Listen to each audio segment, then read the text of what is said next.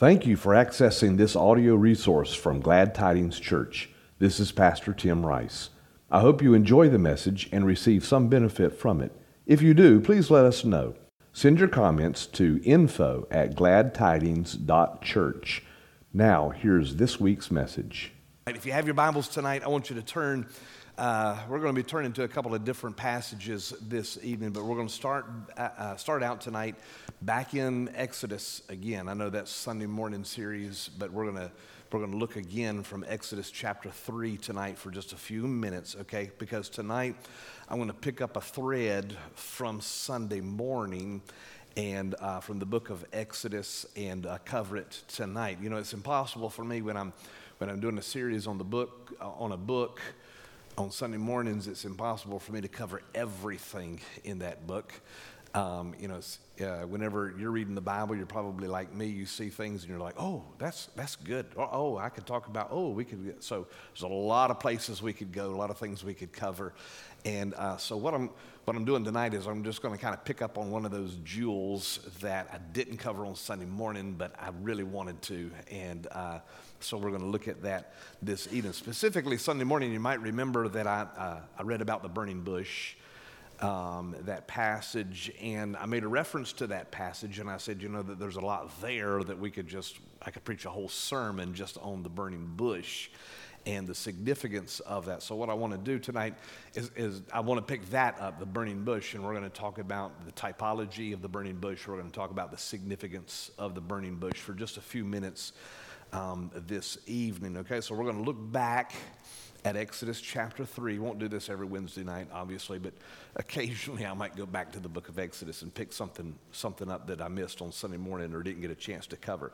So we're going to look back at Exodus chapter 3. We're just going to read the first three verses about the burning bush, and then we're going to talk about the significance of the burning bush, bring in some other passages, some other scriptures, and hopefully it'll be beneficial to you tonight. So let's look Exodus chapter 3, beginning in verse number 1. Now Moses was keeping the flock of his father in law Jethro, the priest of Midian, and he led his flock to the west side of the wilderness and came to Horeb, the mountain of God.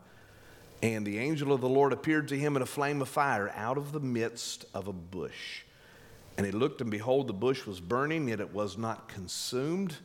And Moses said, I will turn aside to see this great sight, why the bush is not burned.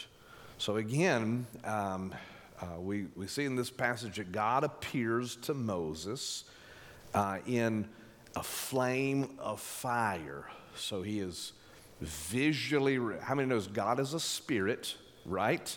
That's what the Bible says. God is a spirit. So he, he doesn't have some permanent form. Um, however, he appears in, in different forms at different times throughout scriptures. And, and here he appears in the form of a flame of fire, which the Bible says is a flame of fire. And this is, notice this very specifically, that comes out of the midst of a bush. And probably that was, they say the most common bush in that area is just a, a bramble bush, a thorn bush. And so it came out of the midst of a bush. And this is a, this is a, how many knows that's a significant phenomenon in itself. If you were walking down the road and uh, you're taking a hike in the woods and you just saw a bush that was that combusted and, and began to burn. How many knows that's a significant sight in itself? Just the fact that a bush by itself is, is burning.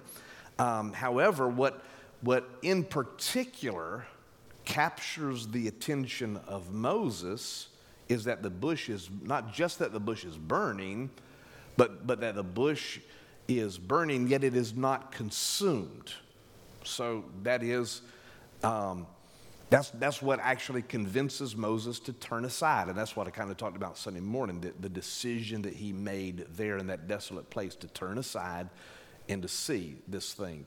And, and that's when God revealed himself to him, spoke to him. But what convinced him to turn aside was not just the fact that the bush was on fire, that there was a fire coming out of the midst of the bush, but that the bush itself was not being consumed by the fire. So the bush was burning, but it was not burned up. So, what I, what I want to consider tonight for just a few moments is why wasn't the bush burned up? Why, why wasn't it consumed? What does it mean? Does it mean anything? And, and if it means anything, uh, does it have any significance for us um, as believers? I, I believe that it does. So I want to spend a few moments and just talk about that tonight. Let me begin by saying that fire is, you know this, your Wednesday night crowd, uh, but fire is a, is a very common biblical image that is often used to represent the person and the presence of God. So this is not an uncommon image as it relates to, uh, to God. The Bible often uses fire. God often appears as fire, and fire is often used to represent the person of God and, and the presence of God. Now, this is the first time that God reveals himself to Moses this way, and, and in the book, but it's not going to be the last time. And in fact, in the book of Exodus, this becomes a common image uh, the most common image of God in the book of Exodus. In fact, it's in Exodus where fire maybe is most commonly associated with the person of God, the presence uh, of God. We see it here, first of all, in the burning bush. We'll see it later in um, the fact that when God leads the children of Israel out of Israel, remember how he leads them out? Said he appears to them as a pillar of fire um, at night, at least. At night, he appears as a pillar of fire that goes before them. And so they follow that pillar of fire because that pillar of fire represents God, the presence of God. So he directs them uh, in that way. And then later, uh, when they return to Sinai, when they come to Sinai, they receive the uh, Moses receives the Ten Commandments. It's at Mount Sinai that on the mountain there's fire and there's smoke and there's thundering and there's lightning. And so on Mount Sinai, fire represents uh, the, the tangible, the real presence of God. So, fire, this is the first time that God reveals himself to Moses in this way of fire, but throughout the book of Exodus, fire represents the person, the presence uh, of God. So, first time for Moses, but this is, this is actually not even the first time that fire is used that is associated with God in, in the Old Testament. Um, there's several associations of God with fire, some that are kind of implied, some that are directly. Uh, in fact, the first occurrence of the presence of God as fire arguably might be in the sacrifices of Cain and Abel. Do you remember they both made sacrifices to God and um, God approved Abel's sacrifice. He received it. He accepted Abel's sacrifice, which was a sacrifice of what? Livestock, right? And then it says of Cain's sacrifice, God didn't accept his sacrifice. So the question is, it doesn't specifically mention fire, but the question is, or the possibility is, is, is did fire, was fire how God signified that he accepted or that he approved of Abel's sacrifice? If you remember later on, that's how God demonstrated his acceptance and his approval of Elijah's sacrifice. Remember, Elijah made a sacrifice on Mount Carmel, and all of the prophets of Baal put their sacrifice out there. They prayed to their God, and Elijah said, Let the God who answers by fire, let him be the one that we serve. And so they prayed all day, and there was no fire, nothing happened, signifying that their God was powerless, that he wasn't a God at all, in fact. But when Elijah prayed, God answered by fire. Fire. So the question is maybe that's um, in the book of Genesis, that's how God signified his acceptance of Abel's sacrifice. That when Abel made his sacrifice, God accepted it, approved it, consumed it by fire, whereas Cain's uh, there was no fire, no acceptance. Um, but, but again, that's implied. Um, fire is used in Noah's um, sacrifice when God commands, when Noah comes off of the boat, God commands him to make a sacrifice and it consumes it by fire. And, and it's there, what's significant there is that God makes a covenant with Noah there at that, at that sacrifice. Then um, another possibly implied appearance of fire is the Tower of Babel when God comes down and judges humans at the Tower of Babel. It says they're building a tower to the sky. God judges them and he scatters them. Remember, he scatters them, changes their language, and scatters them. And, and so it's, again, implied, perhaps speculative, but it might be that it was that God judged them by fire, destroyed the tower by fire, just as he did with Sodom and Gomorrah. And that's another occurrence in which God used fire as a sign of his judgment against people. So the, the point is, is that fire represents the activity, the action, the approval, uh, the presence uh, of God. And then there's a significant, a significant occurrence of fire as representing God and his presence that happens in Genesis chapter 15. This is, this is actually where God makes his covenant with Abraham in Genesis chapter 15. In fact, if you have your Bibles, I want you to flip back over. You don't have to go very far to Genesis chapter 15, and let's look there because that's a, a pretty direct reference to God as appearing in the form of fire in Genesis chapter 15. And let's begin well, let's start in verse number 12. But God is making a covenant with Abraham. And in verse number 12, it says this And as the sun was going down, a deep sleep fell on Abraham, and behold, a dreadful and great darkness fell upon him. Then the Lord said to Abraham, Know for certain that your offspring will be sojourners in a land that is not theirs, and will be servants there, and they will be afflicted for 400 years. By the way, what is he talking about? They're talking about Egypt, right? They'll be going down to Egypt, but I will bring judgment on the nation that they serve, and afterward they shall come out with great possessions. Verse 15 As for you, you shall go to your fathers in peace. You shall be buried in a good old age, and they shall come back here in the fourth generation, for the iniquity of the Amorites is not yet complete. In verse 17 And when the sun had gone down and it was dark, behold, a smoking fire pot and a flaming torch passed between these pieces. Those were the pieces of the covenant, the sacrifice that Abraham had been told to make.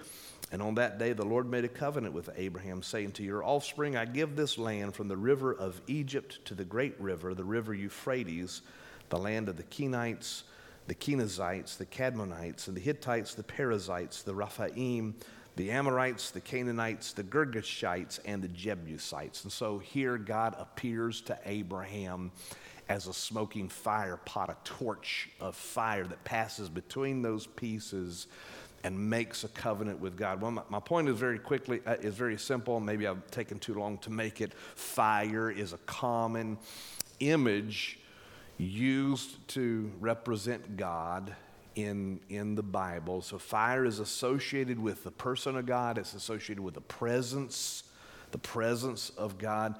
And in particular, it is used to represent God or His presence in, in, those times when He appears to man to either confirm His covenant with, with men, as He did with Noah and, and Abraham, and as He will do with in other places, or to carry out His judgment against man. So fire represents God in his presence, whether it is to confirm a covenant with man, with man or whether it's to carry out his judgment um, against man. And it's in that it's in that second association, the judgment of God, that, that fire becomes a particularly appropriate representation of God's presence because fire does what? Fire burns things up it consumes things. And so fire is an appropriate representation of judgment because when we say, Lord, send, uh, uh, when, the, when the disciples wanted to uh, judge those that were mocking them, they said, Lord, let's call down fire. Have you ever wanted to call down fire on somebody? Don't answer that uh, tonight. Um, so, fire is an appropriate representation of God's judgment because fire burns things, it, it consumes uh, things. And so it is that the Bible testifies that, the, that it is the glory of God's perfect holiness that will destroy any sin or unrighteousness that enters into its presence, which is why God is described as a fire. Anything unholy, anything unrighteous, anything sinful that, that dares enter into the presence of God is consumed by the glory of God's perfect uh, holiness. In fact, Deuteronomy chapter 4, verse 24 will say, Our God is a consuming fire. because no one, he is so perfectly holy that no human, no flesh can enter into his presence lest it is consumed and completely burnt up. And that's what we see, in fact, in Sinai, right? When God is uh, manifested on the mountain of Sinai as um, a fire, consuming fire, God actually tells uh, Moses, He said, No, make sure the people don't touch the mountain, that they don't come near the mountain. Because why? If they touch the mountain, if they come near to me, my, the, the fire of my perfect holiness will consume them. They'll be, they'll be burnt up, they'll be consumed. It's like that movie Raiders of the Lost Ark. You ever seen the movie Raiders of the Lost Ark? When they open up the Ark of the Covenant and, and the Nazis begin to kind of melt away because they're melting in the presence of uh, what they say is the presence of God. In fact, 1 Corinthians chapter 1 verse 29 says it does testify that no flesh can glory in the presence of God. Our human flesh, human sinfulness, our pride, our unrighteousness is incompatible with the perfect holiness of Almighty God because God is a consuming fire and it will burn up and consume our unrighteousness and our unholiness. And so that leads to the question that I want to talk about uh, for the last several minutes tonight, and that is if God is, as Deuteronomy 4 says, and as Hebrews actually uh, bears out, it quotes Deuteronomy if God is a consuming fire, and, and if that fire and the bush, the burning bush, was God, then the question is why wasn't the bush consumed? If God is a consuming fire? Well, the, the answer is actually pretty simple, but, it is, but it's also profound, um, I believe.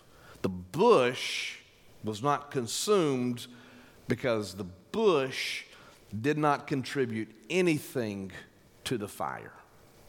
The bush was not consumed because the bush didn't contribute anything to the fire. Remember, the Bible says, Exodus says that the fire came out of the midst of the bush. I mean, that's different than saying that the bush was on fire, right? It wasn't the bush that was on fire, the fire came out of the midst of uh, the bush. So that means, now follow me tonight, that means that no part of the bush contributed anything to the combustion of the fire. There was no part of the bush that contributed anything uh, to, to the fire. The, the bush was merely a form that the fire filled up. Do you see that? The bush was just a form that the fire filled up the form of that bush without consuming. It wasn't burning any part of the bush. No part of the bush contributed anything to the fire itself. The bush was just a form that the fire filled up. So the bush was not fuel for the fire. The, the fire wasn't feeding on the bush. The bush was just a, a form that the fire filled up. So, to say it a, a different way, and hopefully you'll begin to see why this is significant for us as believers or how it applies to us as believers. To say it a different way, God chose the bush in which to manifest his glory. God did not choose, God did not need the bush to manufacture his glory. He just chose the bush as an instrument to manifest his glory. So the bush didn't burn up because the bush wasn't fuel for the fire. Um, it didn't contribute anything to the fire. It was just an instrument that God used to manifest his glory and to reveal his presence um, to Moses. So, in that way, the burning bush is for us, I think it's a powerful image of, of how we as Christians can relate to the presence of God. You see, what was impossible in the Old Testament, that is, that, that we can't enter into the presence of God, that we can't be in the presence of God, or, we would be what? Consumed, completely burned up. What was impossible in the Old Testament, how many knows now has been made possible in the New Testament? Amen. We who at one time could not enter into the presence of God, now because of Jesus Christ, a way has been made for us to enter into the presence of God. A way has been made for Him to manifest His presence in our life. It's not because of us. It's not that we don't give anything to the fire. We don't contribute, in, how many knows we don't contribute anything to our salvation? It's all God Almighty, amen? It's all Jesus Christ. The work of salvation, the work of God's grace, has been accomplished completely by Jesus Christ. I don't give anything to it. I don't contribute anything to it. It's all God. I'm just, I'm just the vessel that God has chosen in which, upon which to manifest the glory of His grace and the goodness of, of His salvation. In the Old Testament, the presence of God had to remain separate from the people. So he said, keep the people off of the mountain. And so the presence of God had to remain separate from the people. And remember, it was for their sake, so that they would not be consumed. Um, in the temple, the high priest could only go into the Holy of Holies one time a year. And then, uh, if you remember, the garments that he wore had bells and pomegranates around the hem of his garment because if he went into the presence of God, because the Holy of Holies is where the, the fire, the Shekinah glory of God rested on the Ark of the Covenant. And if that high priest went into the presence of God and he had not properly prepared himself according to God's uh, commands and God's law, if he wasn't properly prepared to enter into the presence of God, he would drop dead immediately. And so they would have to, the bells stopped. I mean, it gives a new meaning to the, that phrase, for whom the bell tolls, right? if the bell stops ringing, then, you know, the guy was not, and he was boom, consumed by God's presence and, and God's powers. So in the Old Testament, the presence of God had to be kept separate from the people for their sake, lest they would be consumed by the glory of, of God's presence, the fire of God's presence. But here's the wonderful thing, but God, in the Old Testament, God promised He was going to make a new covenant one day. Amen? In fact, in Jeremiah, um, he says that there was coming a day when he would take his law that had been written on tablets of stone and he would write them on the hearts of his people. Aren't you thankful that we have, have a new covenant through Jesus Christ? And then Ezekiel in Ezekiel chapter 37, Ezekiel talks about this new covenant as well. And in this, as he's talking about this new covenant, he says that God says that when this new covenant comes, he said, I will set my sanctuary in their midst, and my dwelling will be, my dwelling place will be with them. So the presence of God, um, which is represented by the fire, presence of God, which had to be kept, used to have to be kept separate from God's presence. God says, now in the new covenant, I'm going to make my dwelling place with them and in their midst. And so that specific prophecy um, about the sanctuary, God making a sanctuary, is still awaiting a future fulfillment in the people of Israel. But how many knows it has already been fulfilled to an extent in his people because now the Bible says we are, Paul says, don't you know you are the temple of the Holy Spirit? You are where the presence of God dwells. Think about that. You are, you're like that burning bush, you are that instrument upon which, in which God chooses to manifest his glory and his power. Isn't that, isn't that wonderful? That God has chosen to fill us with his presence. And again, it's, it's not because of us. We, we don't add anything to it. In our flesh, our flesh is still sinful, prideful, selfish, and arrogant. It's only, it's only possible because Jesus Christ paid the price for us. And is, is only possible for us in as much as we are trusting in the righteousness and the sufficiency of Jesus Christ. Amen? It's all Him, it's none of us. It's all Him. Jesus makes it possible for us. And Jesus promised to us. He said, um, He told us about the Holy Spirit. He promised the Holy Spirit to us. And He said, You know about the Holy Spirit. The Holy Spirit is with you. But then Jesus said, But He shall be in you.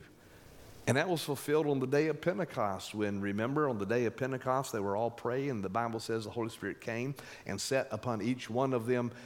How? As cloven tongues of fire, signifying the presence of God setting itself upon filling each individual that was a willing servant of Jesus Christ. So the Holy Spirit filled each and every one, and consequently, we are now we are now the temple of the Holy Spirit. In fact, Jesus said, "We are the branches." Right? We, he is the vine, He's the one who gives the life. We're the branches of that tree, of that bush, if you will, that planting of the Lord's. So we are the branches that are now filled with the Holy Spirit, not again, not by our works of the flesh, because none of us can be saved by the works of our flesh, but we are saved by grace through Jesus Christ. It's all Him and it's, and it's not any of us. That's why Paul tells us to put no confidence in the flesh. Because the flesh, how many knows sinful flesh is still incompatible with the presence of Almighty God. Sinful flesh is still incompatible uh, with the presence of Jesus Christ. So Paul tells us that in Philippians chapter 3, verse 3. Put no confidence in the flesh. But if you want to brag on anything, Paul says in that passage, if you want to brag about anything, brag about Jesus Christ. Brag on him. So we put our faith in, in Jesus Christ. And to the extent that we trust in Jesus Christ, to, to the extent that we rely on the finished work of Jesus Christ, how many knows we can we can manifest the presence of God in our life. We can be like that burning bush, can't we? That God chooses to manifest his glory. God chooses to manifest his power in our lives when we trust in Jesus Christ. Um, after all, the Bible says it's not by might nor by our power, but it's by His Spirit, says the Lord. So when we trust in Jesus Christ, when we rely on the power of the Holy Spirit, we can manifest the glory of God in our lives. On the other hand, to the extent that we trust in our flesh, we try to do it through our own human efforts, and our own human abilities. How many knows we'll just we'll burn up and we'll and we'll burn out, won't we? If we try to do it in our own power and through our own strength. And unfortunately, that's what we resort to sometimes. That's what Paul said was happening to the Galatians. Remember, he said, Have you you began in the spirit? You started, you started well, you began in the spirit. He said, but now he said, now you're trying to do it in your own human power and your own ability, and, and you're failing. When we ever, whenever we try to do it through our own strength and our own power, we're going to burn up, burn out, because we're not relying on the righteousness of Jesus Christ. We're not relying on what God has done for us. But to the extent that we will trust in Jesus Christ, rely on Him, He, he will choose us to manifest His glory and His power in, in our life. And God desires to do that. In fact, I want to turn, before we end, I want to turn to one more passage. If you have your Bibles, flip now over to the, to the New Testament, the book of Second Thessalonians. Second Thessalonians chapter 1. And I want to I want to read a and I'll tell you what, let's just read the entire chapter. Because I think it I think it's applicable to us. Paul, Silvanus, and Timothy, the second Thessalonians chapter 1. Paul, Silvanus, and Timothy to the church of the Thessalonians and God our Father and the Lord Jesus Christ, grace to you and peace from God our Father and the Lord Jesus Christ. We ought always to give thanks to God for you, brothers, as it is right, because your faith is growing abundantly and the love of every one of you for one another is increasing. Therefore, we ourselves boast about you in the churches of God for your steadfastness and faith in all your persecutions and in the afflictions you are enduring. And this is the evidence, verse 5 this is the evidence of the righteous judgment of God that you may be considered worthy of the kingdom of God for which you, also, you are also suffering, since indeed God considers it just to repay with, to repay with affliction those who afflict you, and to grant relief to you who are afflicted, as well as to us, when the Lord Jesus is revealed from heaven with his mighty angels in flaming fire inflicting vengeance on those who do not know God and on those who do not obey the gospel of our Lord Jesus. Let me just, uh, well, let me read verse 9. They will suffer the punishment of eternal destruction away from the presence of the Lord and from the glory of his might when he comes on that day to be glorified in his saints and to be marveled at among all who have believed because our testimony to you was believed. What is this passage saying? It's saying one day Jesus Christ is coming again. If we remain steadfast, if we remain committed to Him, if we continue again to rely on Jesus Christ, place our faith in Jesus Christ. So Jesus Christ is going to come one day and He's going to judge the wicked. All of those all of those that have afflicted you, God says, I'm going to afflict them one day. I'm going to repay them. So, all of the disobedient, all of the wicked, it says God will judge one day when Jesus Christ appears how? In, in flaming fire. And the book of Revelation talks about that, doesn't it? That Jesus Christ, when he returns in his glory, um, he comes in flaming fire to judge um, the sin and the wickedness of this world.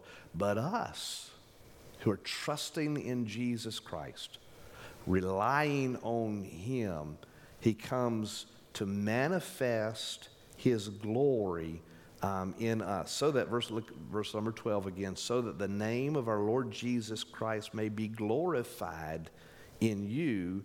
Uh, in you and you in him according to the grace of our God and the Lord Jesus Christ. So, God is coming, Jesus Christ is coming again one day, and He's coming in a flaming fire. He's coming to judge the wicked, to replay, repay the evil that has been done in this world. But He is, he is coming to be glorified in His saints. Aren't you thankful for that?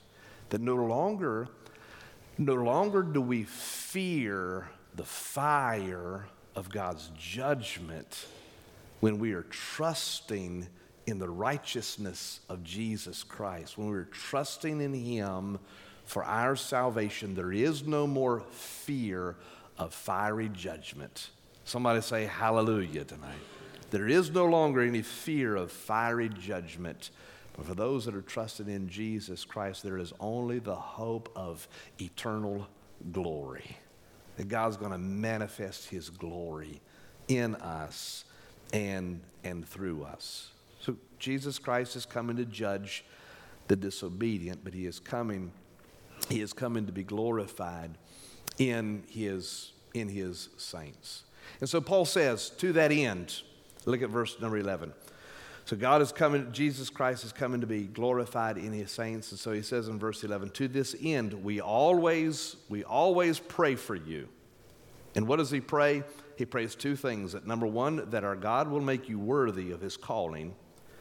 And number two, that he may fulfill every resolve for good in every work of faith by his power. Again, so that the name of our Lord Jesus Christ would be glorified in you and you in him. So Paul says, So to that end, I always pray for you, and I pray in two things. Number one, he said, I pray that God will make you worthy. And number two, I pray that God will fulfill every good work in you. Interestingly enough, those are two things.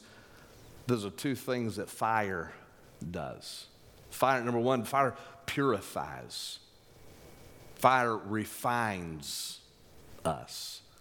And so when Paul's saying, I'm praying that God will make you worthy, what he's saying is, I'm, I'm praying that God will purify you. All of those works of the flesh, all of those um, works of disobedience, that if we'll, if we'll give ourselves over to the influence of the Holy Spirit, if we'll cooperate with the Holy Spirit, he will, he will sanctify us and make us into the image of Jesus Christ. So Paul says, So I'm praying for you that, that the Holy Spirit, the power of the Holy Spirit, the presence of God will purify you and make you worthy of, uh, of his return. And then number two, he said, and I'm praying for you that you will fulfill every good work. Fire will produce energy and it will produce effects in our life um, as well. And so Paul is saying, so I'm praying that God will perform, that the power of the Holy Spirit will produce in you every good work that God has prepared uh, for you. So I felt like it would be it would be good for us tonight as we end this message. Let's pray those two things for ourselves and over ourselves. God, we want, we, we're thankful tonight that we no longer have any dreadful fear of the fiery judgment of the presence of God. Because of what Jesus Christ has done for us, there is now no fear of his fiery judgment. There is only the hope of his eternal glory. But God, we want you to glorify yourself in us. We, we want to shine brightly, just like that burning bush. We want to shine brightly so that others can see the presence and the power of God in our life. And so, to that end, God, I'm praying, Lord, purify me, sanctify, uh, sanctify me, make me worthy of the glory that you're going to invest in me for, for all of eternity. And Heavenly Father, please fulfill every good work in me that you have desired, that you have decreed. Have your way in, in my life. Here's what that, those two prayers boil down to. Here's the essence of those two prayers God's, I want less of me and I want more of you. I mean, was, that's, that's, that's what happened with that burning bush. That's why the bush wasn't consumed, because it wasn't about the bush. The bush was just a form that the fire filled, right? It didn't give anything to the fire. Uh, and so we're going to pray, Lord, I want less of me. Empty me of those fleshly desires and those fleshly sins, the works of the flesh that hinder and distract. I want less of me, God, so that there's room for more of you, more of your glory in my life. Thank you for listening today. If you have any questions or would like more information about following Jesus Christ, please contact us at gladtidings.church. If you live near Dunn, North Carolina, please consider visiting our church on Sunday mornings at 1030. You can also download our church app in the iTunes or Google Play App Store and receive updates and notifications. You may use the app to make a financial gift to help support our ministry. God bless you.